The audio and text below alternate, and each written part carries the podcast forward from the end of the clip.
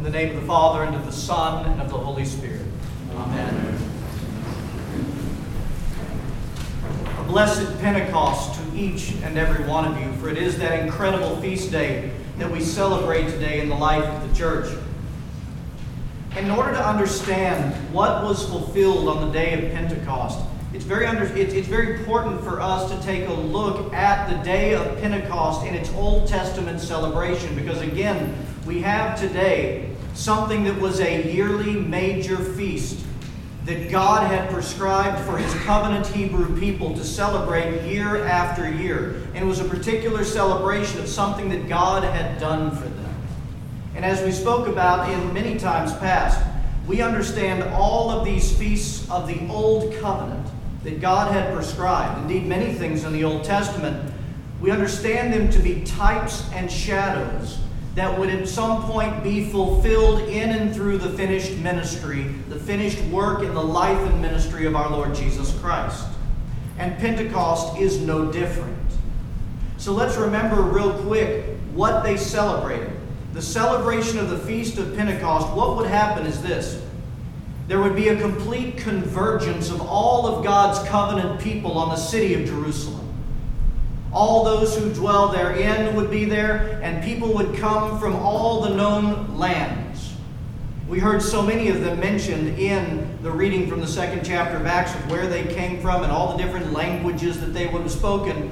All of the people would come and converge on this city of Jerusalem. The streets would be packed. We're talking about thousands and thousands of people that would come to celebrate this remembrance of something God had done. And what they celebrated was this they celebrated God giving the law to Moses on Mount Sinai in the desert.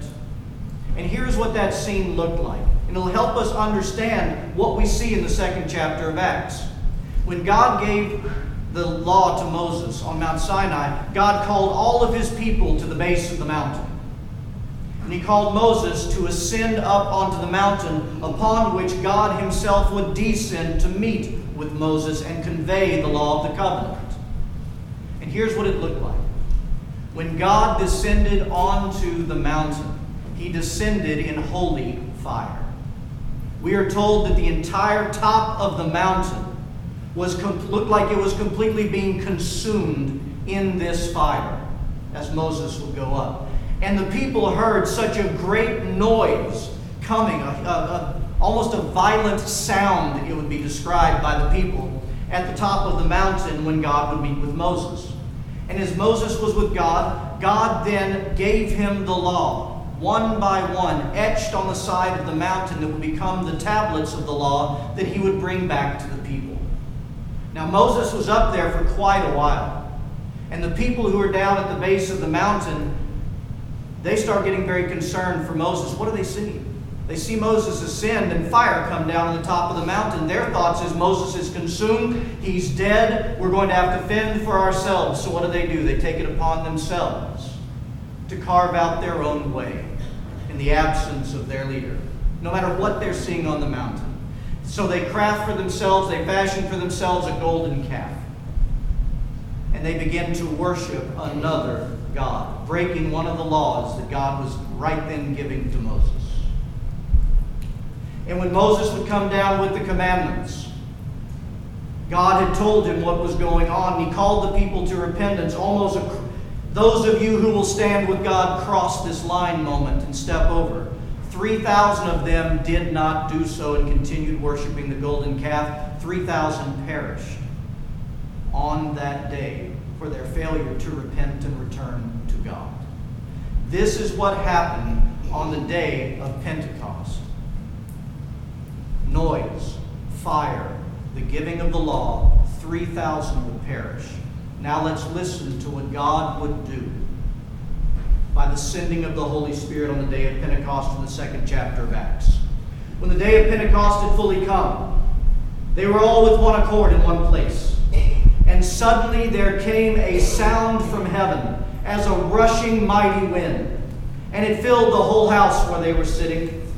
Then there appeared to them divided tongues as of fire, and one sat upon each one of them And they were all filled with the Holy Spirit and began to speak with other tongues as the Spirit gave them utterance. That day, those filled with the Spirit would speak all of the different languages of those who had come into Jerusalem, so that God may testify, so by the Holy Spirit, of the risen Jesus Christ who had ascended. And so many, we look at the end of the second chapter of Acts. By the end of that day, after St. Peter, being filled with the Holy Spirit, presented Christ through the gospel. At the end of that chapter, we find that 3,000 were baptized, filled with the Holy Spirit. And off they went, the church being born. I want you to see the parallels between the two. On Mount Sinai, there was a great noise, actually frightened the people. And in the second chapter of Acts, when the Holy Spirit is poured out, the noise of a violent rushing wind was heard. On Mount Sinai, when God descended, he descended on, with holy fire on the mountain. When God filled them with his Holy Spirit, we see that he descends once again with fire, and fire would light at the top upon each of the disciples. And God once again was right, would write his law, not like at Mount Sinai, where he would write on the stone, but this time he would write his law by the Holy Spirit into the very hearts of his people, thus fulfilling the prophecy of Jeremiah in Jeremiah 31, where he says, I will put my law in their minds and I will write it on their hearts. And on that day in Mount Sinai, 3,000 for lack of repentance would perish in the desert. How many did I say would be baptized on the day of Pentecost? 3,000 would be brought to life by the Holy Spirit having been filled with Him. This is the Pentecost we celebrate and how it was fulfilled by Jesus Christ in the sending of the Holy Spirit. And if you remember last week, we read the Gospel of St. John in chapter 15. And we spoke about one of the roles of the Holy Spirit being the comforter, but I also said that this week we would talk about the other role of the Holy Spirit, or one of the other roles of the Holy Spirit, that the Holy Spirit's role is to testify of the risen Jesus Christ through his people. Listen again to that gospel reading from John 15. But when the Comforter comes, whom I shall send to you from the Father, the Spirit of truth who proceeds from the Father, he will testify of me. When the Holy Spirit comes, He will testify. That word testify means He will bear the truth of, He will reveal, He will show forth the risen Jesus Christ in and through the flesh and blood of His church. And we need to look no further than the second chapter of Acts to see that happen right then and there from the very beginning. Because when they were filled with the Holy Spirit on that day, that role of the Holy Spirit testifying, revealing, bearing witness to our Lord Jesus Christ would happen that day as they would all speak in all of those tongues, the tongues of all those who had come by the utterance of the Holy Spirit. Why? That through their flesh and blood, now filled with the Holy Spirit, through their lives, the people that day would see and experience the Jesus Christ of their salvation and by the experience of our Lord Jesus Christ. They would come into the ark of salvation by baptism, and they too would be filled with the Holy Spirit. The Comforter would come to the 3,000, and through the 3,000, as they would go from there back to everywhere from where they came throughout the whole known world, through them, by the Holy Spirit given them, Jesus Christ was revealed to all those to whom they would return to everywhere that they would go. The fathers teach us that from the moment of Pentecost, in fact, they would say there was only an extremely brief time where the ministry of Jesus Christ on the earth would have a pause. And it would be between ascension and the outpouring of the Holy Spirit at Pentecost.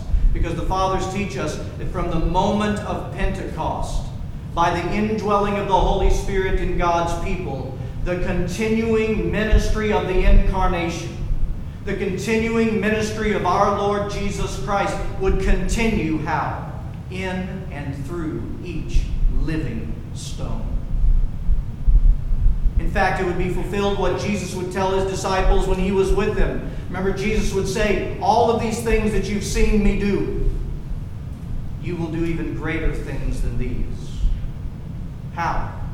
Because the Holy Spirit was given on Pentecost. The Holy Spirit would fill lifeless people and fill them with the life of Jesus Christ.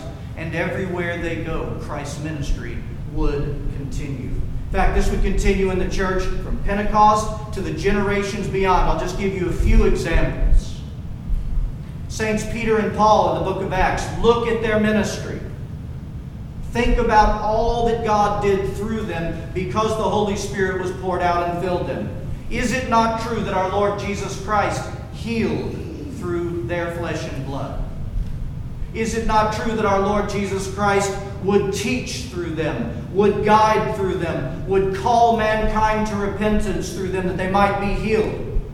That through Saints Peter and Paul, through their lives, they would proclaim that the kingdom of God truly is near, the very message St. John the Forerunner gave and was evident through the life of Jesus Christ. And through them, many would be baptized, filled with the Holy Spirit, and they would witness that those filled with the Holy Spirit, the work of Christ would begin through them for the salvation of their own souls and those around them. In Antioch, we find out in the, in the scriptures that in Antioch, Christians were first called Christians. Why? Well, first of all, it was a derogatory term put on us by the Romans. Because the Romans looked at all of those who were baptized, they didn't know it, but had been filled with the Holy Spirit. And what is it that they saw in the Christians, those who followed Christ in Antioch? They saw them doing the same things that Jesus was doing. They saw the risen Jesus Christ in and through them. And so they made fun of them, calling them Christians. Remember what Christian means little Christs. They had no idea that being derogatory to them, they were paying them the utmost of compliments, that they were showing them that salvation was working itself out in their lives. Because they, by that Holy Spirit, were being transformed into the likeness of Christ, and the ministry of Jesus was continuing through them. Let's bring it to more modern days. We have two saints in this nave and sanctuary. We have their icons and relics, St. Herman of Alaska and Saint, excuse me, Saint Herman of Alaska and Saint Raphael of Brooklyn. Read about these people. Read about the saints, and you will see the power and the life of Christ given through Pentecost happen through their lives. That's why we're given the saints. To be that glaring testimony of what Jesus really desires for our own salvation and for salvation to come through us to others. Because St. Herman, the first of the Orthodox apostles to the North American continent. He would come to Alaska. And the witness is this of his life and ministry. Truly, it's a witness of Christ. That he became so like Christ in his virtues and in his nature that when the orphans that he ministered to, the natives that he ministered to, everywhere he went, they saw less of St. Herman and they saw more of Jesus Christ right there before them. And because of that, they were drawn into the ark of salvation, and they too will be baptized and filled with the Holy Spirit. St. Raphael of Brooklyn would come to America, and he would travel literally from east to west in the 19th century, which was an incredibly hard thing to do on a person. But filled with the Holy Spirit, he would travel, and everywhere that he went, it was like a moth to a flame the people all around him would experience Jesus Christ in and through his imperfect flesh and blood. And they would be baptized, filled with the Holy Spirit, and countless churches would be born to continue that ministry from east to west, all the way across America. And I'll give you one more example. This one brings it home to our parish.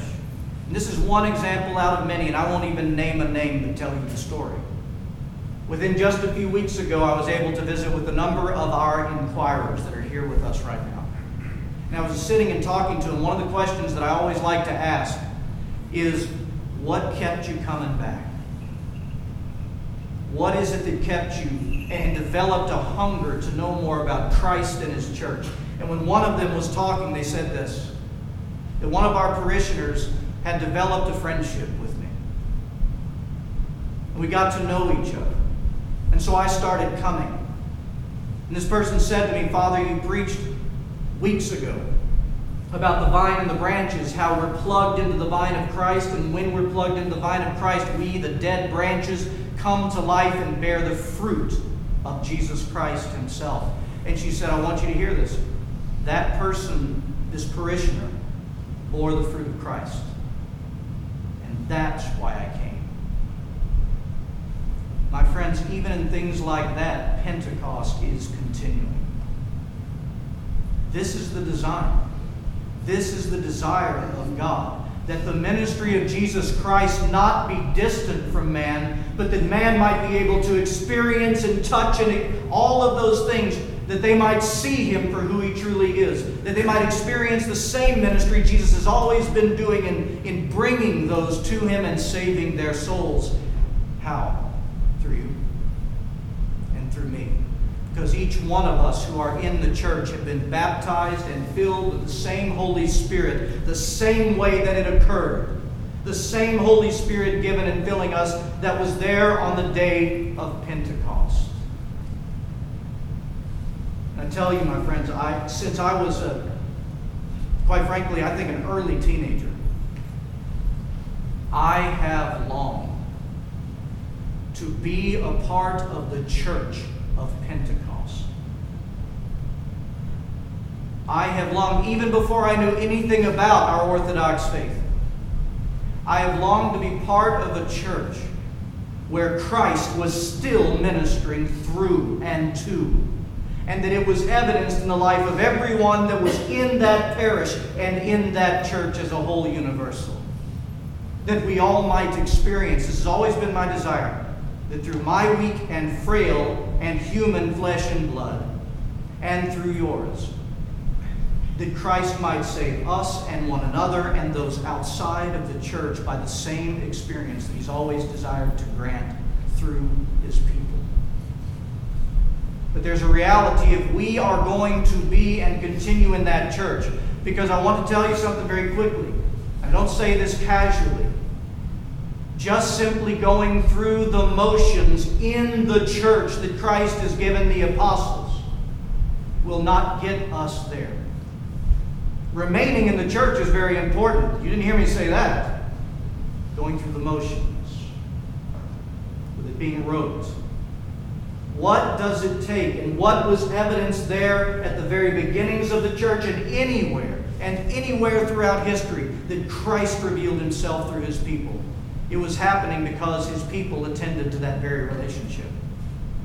His people took the gift of the Holy Spirit that they had received at their baptism and they fanned it into flames by submitting to fellowship and communion with a God who is very real. One of the things that we are going to have to break out of, because I don't care even today if you were born and raised in the Orthodox Church in America, even we have a little fight that we have to deal with because of where we have been brought up and the culture in which we have been brought up. Because we have been brought up in a culture of Western post Enlightenment approaches to the faith. Where we truly, instead, as Orthodox Christians filled with the Holy Spirit, need to become more like children again. What do I mean by post Enlightenment? What do I mean by Western post Enlightenment? The idea that we can truly know God and draw close to Him in our intellect alone. That by the reading of many great books, by many great theologians, and I dare say, even by the non prayerful reading of Holy Scripture, that gets us information about. But do we really know Him? And by knowing Him, are we drawn by Him to offer our lives and truly become disciples of our Lord Jesus Christ, following Him all of our days, abandoning whatever He calls us to abandon for the sake of His life, for our salvation, and for those through, that might be saved through us?